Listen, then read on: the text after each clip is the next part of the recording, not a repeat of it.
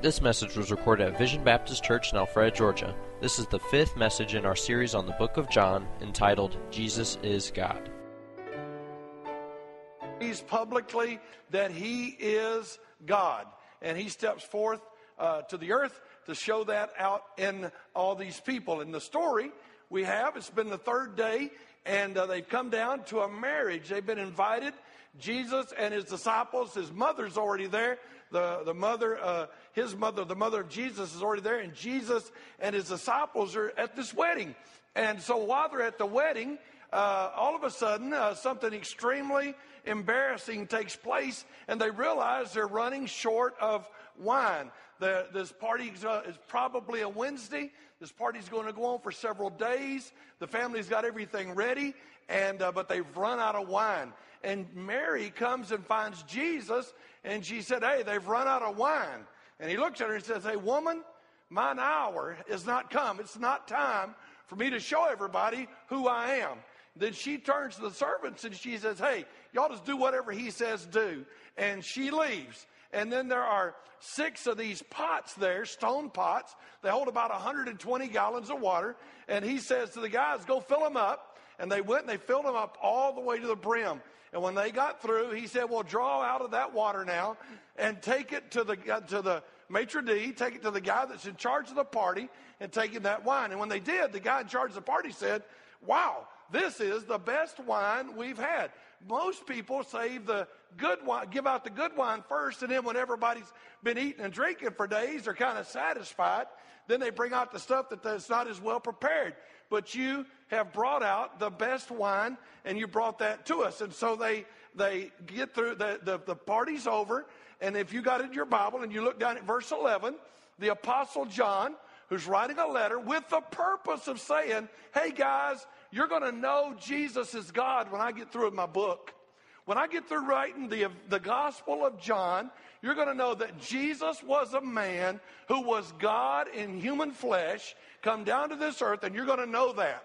And uh, he said, So this is the beginning of miracles. This is the first story. Look, if you would, in John chapter 2 and verse 11, this beginning of miracles did Jesus in Cana of Galilee and manifested forth his glory, and his disciples believed on him. now, I don't know if you kind of following along in the story, but Jesus has come out uh, uh, uh, into the desert where John was at the river baptizing, and John the Baptist, not John the Apostle, the, another John, looks up and sees him coming and says, Behold the Lamb of God. He has called out some apostles to follow him. And before we get to John chapter 2, he's already been 40 days in the wilderness being tested and tried. Uh, Satan is trying his best to knock him off target. Satan's trying his best to get him out of, of, who, he, of, of who he is and to get off target. And he has overcome that. And now he shows up at a wedding. And he saves these people this big embarrassment. This is one of the favorite stories that people have in the Bible. They like it because Jesus made wine. I just put in my notes the drunk's favorite passage because everybody always likes to say, oh, so Jesus made wine. Have you ever heard the story of the drunken coal miner who got converted and he became a very vocal witness for Christ? One of his friends was trying to trap him by asking, Do you believe that Jesus turned water into wine? And the miner, uh, the, the, the drunken coal miner, now saved, said, I certainly do. He said, In my home, he's turned wine into furniture and decent clothes and food for my children. So God is able. Amen. So he turned, uh, he turned water into wine and he turned wine into furniture, decent clothes, and food for this man's children. Now, first thing maybe, I get to the story in a minute, but here's some interesting things for you. The first time Jesus really publicly shows himself, he shows up at a wedding, at a marriage. He shows up at a, at a wedding, at a marriage. That's like Jesus is sanctioning what we know is to be true from the Bible, from all the way back in the book of Genesis. He shows up at a marriage. Isn't that interesting? God believes in, instituted the family and marriage. Can you say amen? And Jesus, when he goes to start his ministry, steps out onto the stage. And where does he come out first? At a marriage. And what does he do? He works a miracle. Now that uh, just I'm not even going to preach about that. I'm doing all this extra. You don't even have to pay for it. But listen to this. Isn't it interesting? He loves marriage. A man ought to be married to a woman. Say amen. That's what he's been doing all the way since the book of Genesis. He made Adam and Eve, not Adam and Steve. Amen. And he, and he instituted marriage, and marriage is the way God intends for things to do, and he puts his blessing on it. I would also ask if I were preaching on marriage, which I'm not, but I would also ask you how many of you have invited him to your marriage? How many of you got him in your home? How much is Jesus involved in your home? In the, in the Bible, he shows up at a wedding. In the Bible, when they're sad, he fixes things. In the Bible, he's meeting their needs. And yet, I'm afraid some of you are believers and you check in with Jesus on Sunday morning and say, I'll check you out next week. I'll be here. I'll be back in 162 hours. I'll be back in 164 hours, Lord. I don't have much need for you. Wouldn't it be interesting if you let him come and take residence in your home and you counted him as important at your family? Could you say amen right there? I think it might be interesting to include Jesus in your marriage. Why is he a stranger in your home? Why is he a stranger in your home? Another thought, not in the, not in the preaching, but it's in this passage. Some of you kind of got the idea if I ever let Jesus really take over my life and do all the things you guys talk about, man, he'd be a killjoy. Man, he would put a damper on things. Man, all the, the party would be over because Jesus showed up. Totally the opposite. He showed up he showed up. They were running out of the wine. They were, the party was about to come to a screeching halt, and Jesus showed up and brought the joy back into the party. Can you say amen? Can I tell you something? If you decide to serve Jesus, you decide to put him first, and you decide to honor him, you're going to find out that he is the opposite of taking away the joy in our lives. You're going to find out that real joy is found in knowing Jesus Christ. In this very book of John, Jesus said, I'm come that they might have life and have it more abundantly. And they've offered you, hey, you, some of you would honestly believe I can't really get happy unless I have something to drink. If I go to a party, if I don't get a little tizzy there, if I don't get a little lit up a little bit, I can't really enjoy myself. Boy, you'd find out Jesus can come to a party and make you have a party without losing any control of any of your faculties. You wouldn't need the alcohol, you wouldn't need the drugs. All you need to know is somebody who can change your life, and his name is Jesus. Satan has you believing the opposite of the truth. I want to show you another thing. This introduction stuff here in the story, look if you would in verse 4, John, John chapter 2 and verse 4.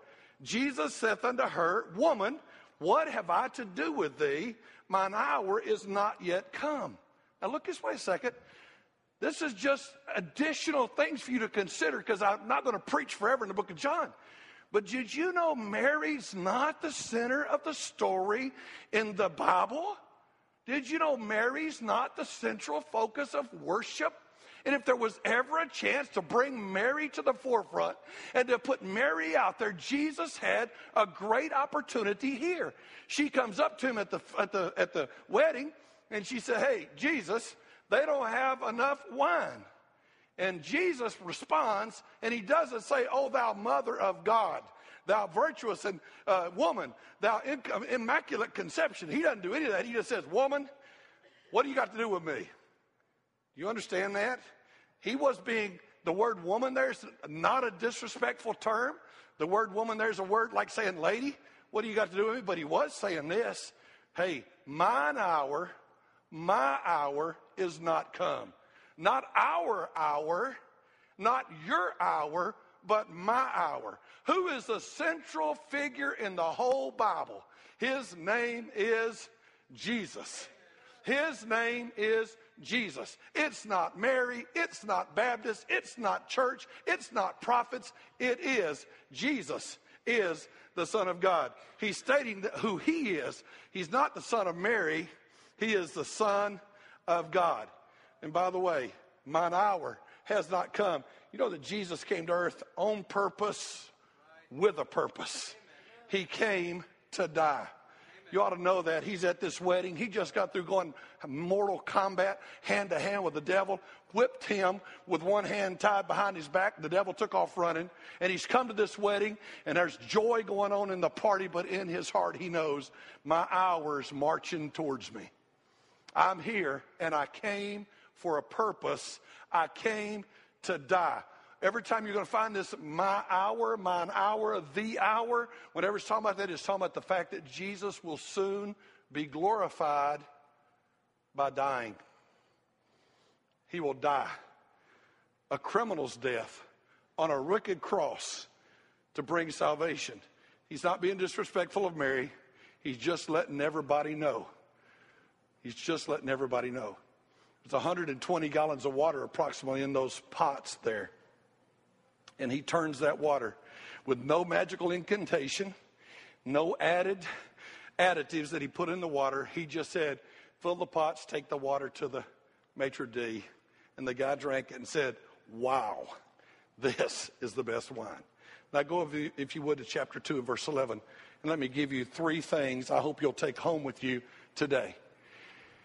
I want you to look at chapter 2 and verse 11. Anytime you read a story, you need to know where the story's going. Anytime you read a story, you need to know what the point of the story is. In chapter 2 and verse 11, the Apostle John, the Holy Spirit, writes down and tells us what the point is. This beginning of miracles did Jesus in Cana of Galilee and manifested forth his glory, and his disciples believed in him. Beginning of miracles manifested forth his glory. I guess one other thing. Maybe on a question and answer time, maybe another time we'll discuss the water being turned into wine, and I'll go over that with you. But you know what's the first thing everybody asks me about? Oh, we're going to be in John chapter 2. Are you going to explain to us about wine and what wine is and what the position on wine is? Well, you know, that's an interesting sideline, but the story's not about the wine. The story's not about water turning into wine. That's not that big a deal. I'll just be honest with you, that's not that big a deal. I mean, this same Jesus who turned water into wine took six days to make a whole universe. He just said, Hey, there's an earth. Bam, there was an earth. Let there be light. He made a man. I mean, it's not that. He's just showing out I'm the same guy I was when I made the whole world. And what he wants you to get a hold of is this Jesus is God. Could you say that with me? Could you say that out loud with me? Ready? Jesus is God. Say it again with me.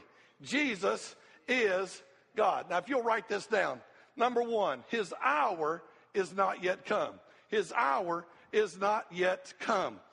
Do you know? Now, I want you to, I want you to, I want you to write that down. I want you to understand. And if you got your Bible open, if you, in the book of John, you can write, you can underline it in verse four. Jesus saith unto the her, Woman, what have I to do with thee? Mine hour is not yet come. I want you to understand. Now, listen to this. This whole story in the Bible, please, you got to get a hold of this.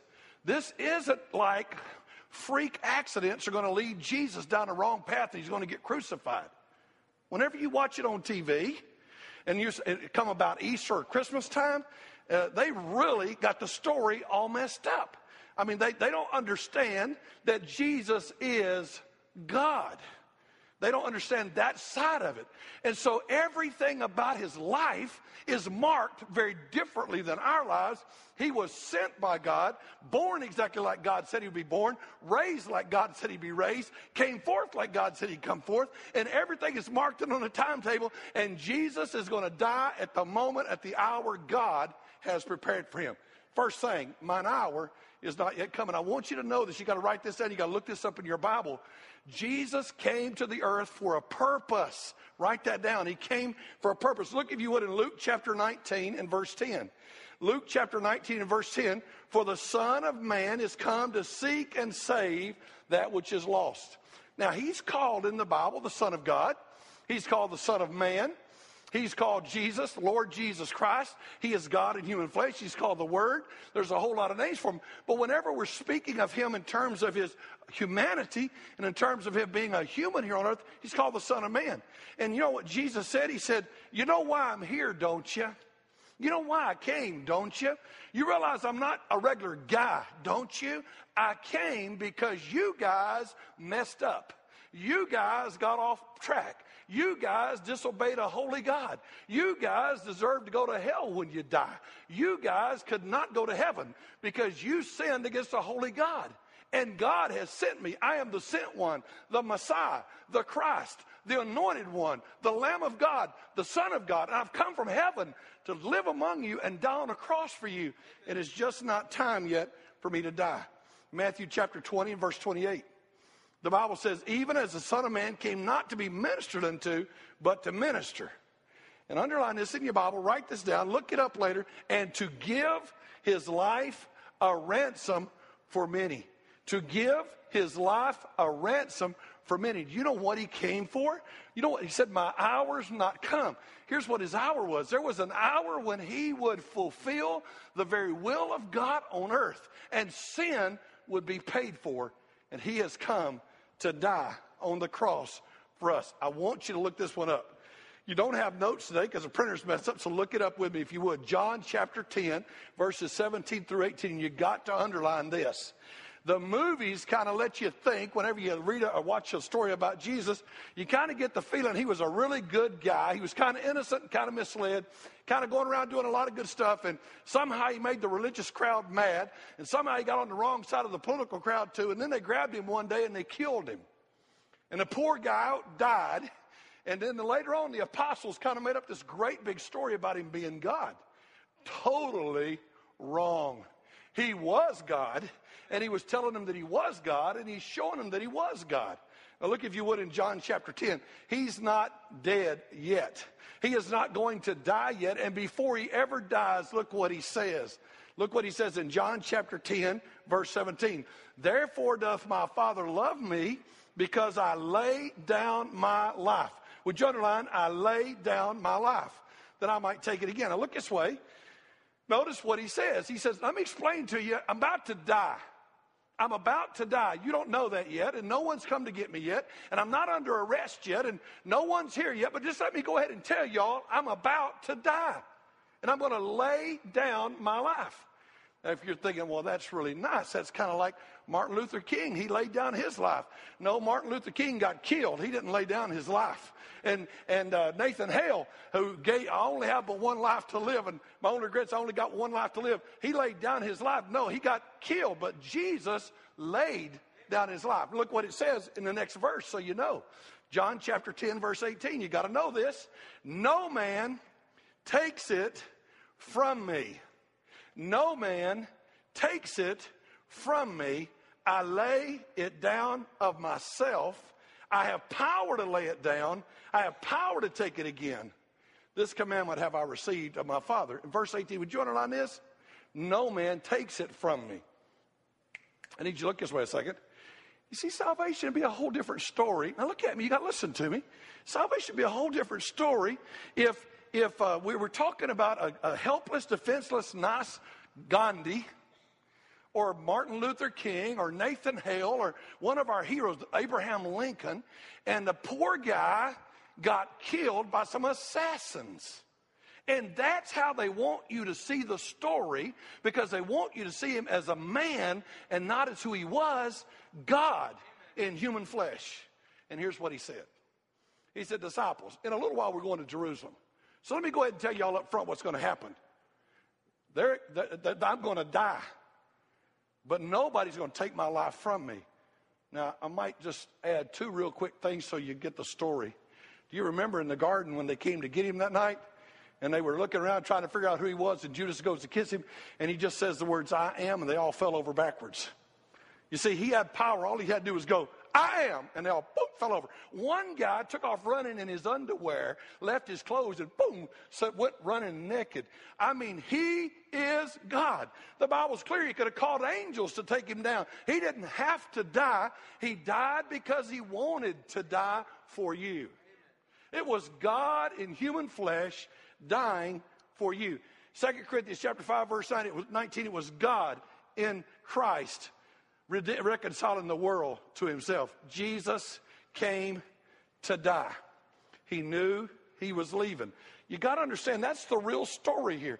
Mary says, Jesus, they don't have any wine. He said, Woman, what have I got to do with you? This is not my hour. This is not my hour. Look, if you would, in John chapter 13 and verse 1.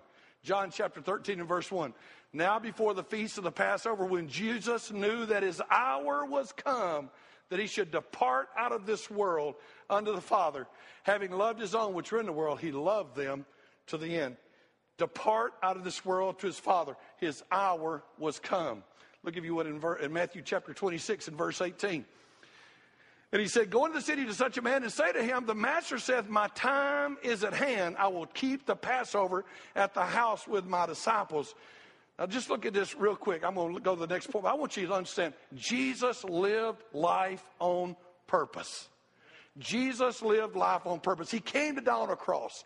He came to pay our sin debt. He knew he was going to die. He was born in the shadow of a cross. He constantly looks to and refers to being on the Father's timetable. Jesus' hour will come. He will die. He will be buried. He will rise from the dead. You should know his life's not an accident. His death was intentional. He died for you. Will you reject an intentional gift offered to you? He offers a gift to you. The Bible says in Romans 3 20, uh, 3, uh, 6, 20, uh, 6 23, the wages of sin is death, but the gift of God is eternal life through Jesus Christ our Lord. And I would ask you this morning, do you understand? How many of you church people understand Jesus is God? If you, if you understand that, say amen. Do you understand he died on purpose? If you do, say amen. We're not here to remember a guy. This is not a moment of silence at a ball game because somebody died. He died on purpose. I have a question. How come we can be so quiet about that? How come we can be so quiet about that? How come we wouldn't be interested in sending missionaries all around the world to tell everybody he died on purpose? First, the beginning of miracles. He gets ready to step out and do miracles. And the first thing he says is, by the way, I'm fixing to show you all who I am, but I got an hour coming. I got an hour coming, and this is not that hour. I'll give you a glimpse, but the real glimpse will be when I stand or when I'm hanging on a cross on Calvary, paying the sin debt for every man and every woman. Second thing I want you to look at, if you would, is this is the beginning of miracles. Look, if you would, in verse 11 and underline it, it's the beginning of miracles. Now, that'll tell some of you something. Some of you probably read some Apocrypha books and you've read stories about Jesus doing miracles when he was a child. Well, those aren't true. You say, well, how do you know that? Because John chapter 2, verse 11 said, the first miracle, the beginning of miracles, was when he turned the water into wine. What about when he made little clay doves and pigeons when he was a baby? He didn't. What about when he used to kill little kids for bumping into him when they were running uh, and playing in the neighborhood? That didn't happen. Somebody wrote that. That's why it's not in the Bible. This is the beginning of miracles. By the way, we know about his birth and his early life a little bit. We know about him when he was 12 years old, but the next time we see him, we see him in this story as the Lamb of God. And he begins to show us he is the Lamb. He's the Lamb of God. He is manifesting his glory. He wants you to know he is God. He is God. It will just be a few days from now in the story. Next week, you'll be in, uh, this, this week, you'll be in John chapter 3. And there will be a rabbi, there will be a spiritual leader of his day, and he will come to Jesus by night. His name is Nicodemus. And when he comes to Jesus in John chapter 3 and verse 2, he will say, I'll tell you why I came. Look at what it says.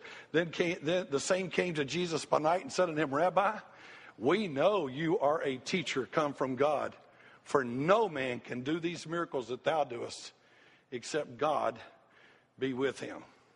Nobody could do them. Two other things before we get to the third and last point, and I think the most important point. Uh, this is Jesus standing up and saying, I am God. I created a world and I can change water into wine or any other thing I want to do. And before it's over, He will raise people from the dead. He will produce food like crazy. He will forgive sin. He will walk on water every step of the way, saying, No regular man does this. No prophet does this. Nobody measures up to Jesus. He is the Son of God. He is God in human flesh. And could I just remind you before I go to the last thing and, and, you, and, we go back to John chapter 2, the last verse, could I just remind you of this? He is the source of life and He is the source of joy. He's the source of life and He is the source of joy. Do you understand that He said, I am come that they might have life and that they might have it more abundantly? Some of you today are kind of in the in, in, the, in, the, in the throes of a decision. You're kind of in the balance. You're kind of between two places and you can't make up your mind. There's a side of you that says, I want to know Jesus. I want to give him my life. I want to surrender to him. But I'm afraid if I do, he'll ruin my life. And the one who's telling you that's the devil. The one who's telling you that is the one who wants to ruin your life. In John 10 10, and when it says that he has come that they might have life and have it more abundantly, the verse actually starts as says, The thief comes but for to steal, to kill, and to destroy. And that thief is Satan. And he would love for you to not believe in Jesus. Every religion in the world has God. But there's only one way to God, and that is through Jesus who died on the cross of Calvary. Jesus who died on the cross of Calvary. Go with me, if you would, to chapter 2 and verse 11. Go with me to John chapter 2 and verse 11. Last thing I want you to look at with me. He says, The beginning of miracles did Jesus in Cana of Galilee and manifested forth his glory, and his disciples believed on him. Would you understand? Manifested forth his glory.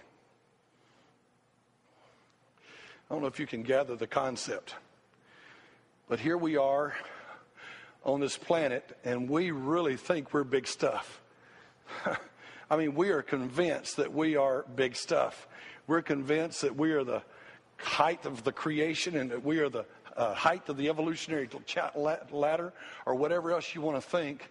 But there is a God who was before there ever was a world. There's a God who was before there ever was a world.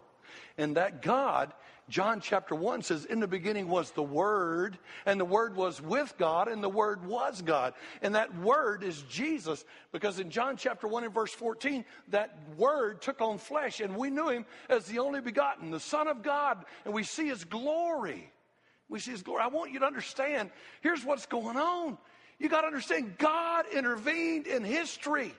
God came down. Fact is, it's all God anyway. He started the whole world. He created it with words out of his mouth. He created. In the beginning was the well. In, in the beginning, God created the heavens and the earth, and He goes through a whole plan. It's God's plan, and God sees the beginning of the world and the end of the world, and it's all such a short little thing to Him because He's always lived. God has no time limits. Man, we don't understand that. Man, we don't understand that. You know, I've been catching raccoons in my yard. I have these groundhogs in my backyard, and they're digging holes in my backyard. So I ordered me some traps. I ordered one, it's a death trap. You stick your head in there, and it's going to feel it real good. And I ordered a live trap. And the groundhog found the killing trap. But I didn't know I had raccoons. And all of a sudden, I wake up every four times now we've caught a raccoon. And we go out there, and there's a raccoon in the cage. And you walk up to the cage, he goes, I mean, he thinks, don't you come near me, big old 250 pound boy, I'll whoop you. I look at him, I say, You're in my cage, boy. And then I reach down and pick up his whole world.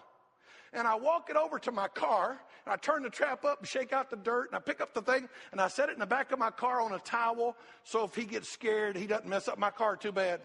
And I drive him about 10 or 12 miles. Because I read on the internet, those little raccoons will make a 10 mile trip to get food or to get a mate. And I'm just hoping he don't know where Miss Coon lives because I don't want him back. And I drive him 10 miles. I mean, we're riding this way and that way. You know, I got him, I got him kidnapped in the back of my car. And I arrive over on somebody's country road. It's behind your house. Just joking. And I arrive over there. And I get out of the trap and I set it down on the ground and I reset and I lift the lid of the trap. And that coon jumps off. He can jump about eight feet before he ever hits the ground and he takes off running. I can hear him as he runs away. Whoa, I'm smarter than that guy. I got out of that trap. And I'm away. And he goes off looking for Miss Coon, but he doesn't know. He's a long ways from Miss Coon. I took him where I hope he can't find his way back. Now, do you understand? That coon's probably thinking how smart he is. You know, they'll chew their foot off to get out of a cage. They'll do anything they can. But I'm smarter, a little bit. I got a trap. Now, I didn't build the trap, I bought the trap. I put him in my car, I drive him off. You say, How far did you drive? I read on the internet how far he can go, so I go further. Because I'm smarter than he is. Now, can you all of a sudden imagine God? All of a sudden, here's John the Baptist, and here's Peter and James and John and all the guys, and they look at a guy named Jesus, and he was born in a town named Nazareth, and, and he looks just like them. And it's hard for them to accept this is God. This is God in human flesh. How in the world could you ever believe that a person with a human body, born on the earth, born among us, eating food, dressing clothes, getting big, all the things he does, how could he be God? So John says, Well, he was. He was, and I'm going to prove it to you. And I'm writing a whole book about it called The Gospel of John. And if you'll recall the story, he was baptizing and uh, he looked up and he saw him coming down. He said, That's him. That's him. Behold the Lamb of God that takes away the sin of the world. And Jesus came down and he got baptized. And if you recall, John has recorded it so you'll know what happened. All of a sudden, this, uh, the, this dove thing comes flying down towards Jesus, uh, like the Spirit of God. And uh, the voice comes out of heaven and says, Hey, that's my beloved Son, and I'm happy with him. And John said, We heard it and we saw it. He's the Son of God. And then some other guys come up, and John says, That's him. That's the Lamb of God. He's been to the wilderness and come back out and he's won. He's always going to win because he's the Son of God. Say, man. Now he shows up at a wedding. Mary goes out, and if, just like any other, you can imagine your mother saying, "Buddy, run out the run to the grocery store and pick up some Diet Mountain Dew, caffeine free, and get a big Georgia mug to put it in." No, she walks in and says, Hey, Jesus, they don't have any wine. He said, Woman, what have I got to do with you? Do you not know yet who I am? I'm not a man. And I'm about to show everybody I am above it all. I am God in human flesh. And so, wine is made. You need to know this. Look in your Bible, John 1 14. And the Word was made flesh and dwelt among us and we beheld his glory. In the beginning was the Word, the Word was with God, and the Word was God. And one day the Word became flesh. And let me tell you, John says, we saw him and we knew he was God. In chapter 2 and verse 11, it was manifesting forth his glory. If I could take you to a verse, I think it's so beautiful to me. I want you to go with me to John chapter 17, where Jesus is praying. He's talking to the Father. And the Holy Spirit writes it down so we know how they talked. In John chapter 17, Jesus is all alone, and soon he'll go to the cross and die like a criminal that he's not. But even there, he'll have victory because three days later, he'll be alive. And he'll have the keys of death and hell. But in 17.5, he says, Now, and now, O Father, glorify thou me with thine own self, with the glory which I had with thee before the world was. Jesus is praying. Now look at you. Got to listen. You gotta, are you paying attention? He's about to die. You can almost hear the crosses being made. You can almost see him hanging up the crosses and get everything ready on Golgotha, on Calvary. You can almost see it happening. And Jesus knows it's going to happen because he knows the beginning from the end. And he's praying and he says, God, I want you to glorify me. I want you to glorify me like you did before we ever made this world. I know who I am. I am God. Read the verse with me again, verse 5. And now, O Father, glorify thou me with thine own self with the glory which I had with thee before the world began. But I love verse 24. Look at verse 24. Father, I will that they also, whom thou hast given me, be with me where I am, that they may behold my glory, which thou hast given me. For thou lovest me before the foundation of the world. I could see him praying. He's got the apostles are all over there. They're all over there. You know, they're probably sitting around the campfire. Probably got them a, a McFish sandwich going there from McDonald's. They're all sitting there eating. And Jesus over and prays. He says, Father, I know who I am. I've known who I was before I ever got here. I am the pre existent Christ. I am God from eternity past, and I will be God in eternity to come. I am God.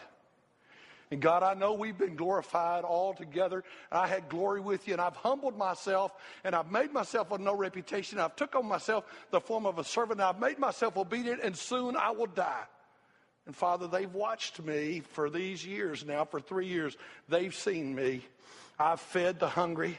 I've healed the sick. I've raised the dead. I've walked on water. I've made fish jump in nets. I've put money in fish's mouths. I have proved that I am God. But Father, don't I want them to know what it is to be with me and you? I want them to see the glory I had with you before we ever made this world, and I want them to see that. Do you understand what's happening at the wedding of Cana of Galilee? You were thinking, oh man, we're going to get to find out about beer today. We're going to get to find out about water being made to wine. That's going to be fun. No, we find out Jesus is God and He wants the world to know I'm God and I'm above it all and I'm the creator and I was before it was ever made and I was glorified with the Father and I will be glorified with Him again. Let me show you I'm Jesus. I'm the Christ. I'm the Messiah. I'm the Son of God. I'm the Lamb of God. I'm the one who takes away the sin of the world. You can be saved through what I'm about to do when my hour gets here and I die on the cross. Now, I'll ask you a question. Can you see him a minute? Can you see him?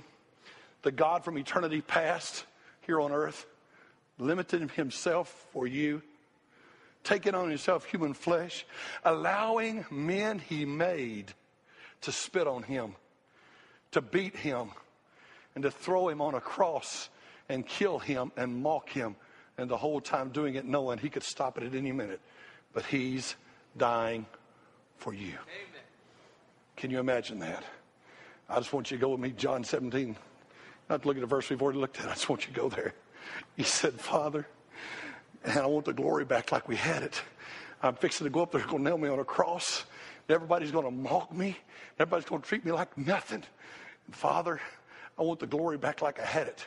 But God, I don't want the glory by myself. I want to take them with me. These that you've given me, and I want them to see me. And someday, the same guy, under his praise, the Holy Spirit wrote another book called Revelation. And in about Revelation chapter 4, he's seated on a throne. And the angels and that seraphim are singing around him and saying, He is worthy, He is worthy, He is worthy. He is, he's been, He's suffered and He's died and He's risen again. And the whole world knows, the whole creation knows that He is God. That's my life. My life is hid with Christ in God. Is yours? It's not about me, and it's not about you. It's about God, the great God creator of the universe who loves you, the judge of all the universe who loves you, who sent his son to die for you. Two questions. Number one, do you know him? Have you believed in him? Not God. You see, the way you believe in God is you put your faith in Jesus, who told us he was God, and he come to make the way. Have you put your trust in him? Do you know you'd go to heaven if you died? And the second question is, how can we keep it quiet? How can we be satisfied not to tell the world about such a great God? No one knows a God like him. Other gods, will do with you what they want to do. They're not true gods. They're little g gods. They're counterfeit gods. They're fake gods because there's only one God. But the God of heaven loves you. Would you believe him today? Would you trust him today? Would you step out and tell others about him? Father in heaven, I love you. Thank you for the chance to speak to these folks. I pray that you would richly, powerfully bless every one of them. I pray, God, that those that aren't saved today would be saved. I pray you'd help them to put their trust in you and to believe in you and what you did on the cross of Calvary. And I pray, God, that Christians would step forward and say, I must tell others about my wonderful God and my wonderful Savior. God, would you show your power? Would you magnify yourself? And I will Christians thank you for step forward and say, I must tell others about my wonderful God and my wonderful Savior. God, would you show your power? Would you magnify yourself? And I will thank you for all that you do. Thank you for listening to this message by Austin Gardner, pastor of Vision Baptist Church in Alpharetta, Georgia.